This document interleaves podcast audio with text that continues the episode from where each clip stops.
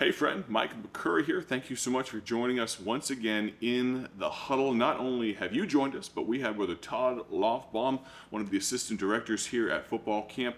And your responsibilities have grown a little bit over these past uh, few days and months and, and years, really. But yesterday we were talking about people that we invite. We, we, we reminisced about who invited you.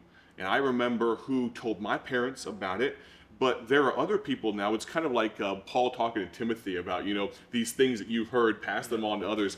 Now we've told other people about football camp, and we've seen an investment grow from that, haven't we? Yes, sir. Yeah. Um, the investment is well. Just to finish a thought Yeah. from yesterday, um, you know, people criticize, and I, I've had parents over the years. I'm not sending my son there, or some of them would send their son, and they would, you know, complain about the cost or this Sure. or that.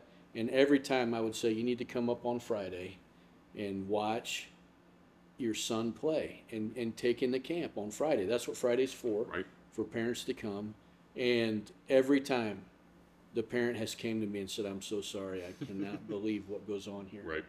and then they want to come and work the next year because they, they see what's going on and they want to be part of where god's at Right. It, it it really is incredible. I mean, the the way I normally put it is the quality and the quantity of decisions.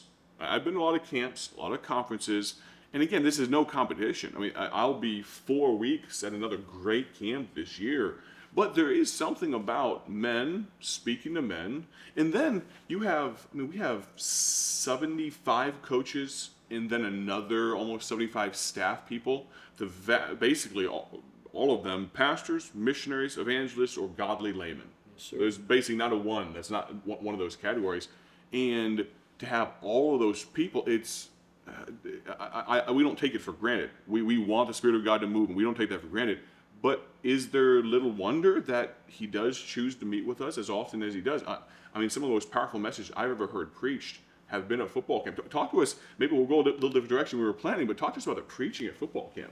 yes sir the preaching has been phenomenal i can think of messages i've heard over the years brother coral preached one about an arm and a leg and, and it, it just a phenomenal he preached another one probably 20 years ago about uh, god's pavilions where he meets with men and i mean you know after the service matter of fact i was sitting with brother saney and he looked at me and said he unloaded the wagon tonight didn't he? And that's really describes it, what the preaching is. It's every time the wagon's unloaded and Right. and Brother Areza preached a me- I mean, uh, Brother uh, uh, Houston preached a message um, on on if you love me, hate sin, and I'm not quoting Right, that verse right. exactly right, but and he just kept saying, I don't love the Lord like I should because I don't hate sin like I should. Right. Well, every one of us are in that category. Amen. Amen. And Brother Areza stood up with tears in his eyes. A, a boy stood up and went down. Then Brother Areza stood up, and seven minute message yeah. and a two hour altar call. Amen. And- And, and, it, was- there was it was not emotionalism. It wasn't No. just it wasn't a repeated refrain or song. And uh, I'm, I'm not downplaying uh, uh, other other things, but it's amazing to see what God has done and continues to do. And if I can, I'll just leave you with one call to action from this episode. Would you pray with us about this year football camp? I, I already mentioned we don't take for granted. We don't just assume that God's going to show up just because we've done all this work. You No, friend, we want to be. Uh, what is a verse in Psalms?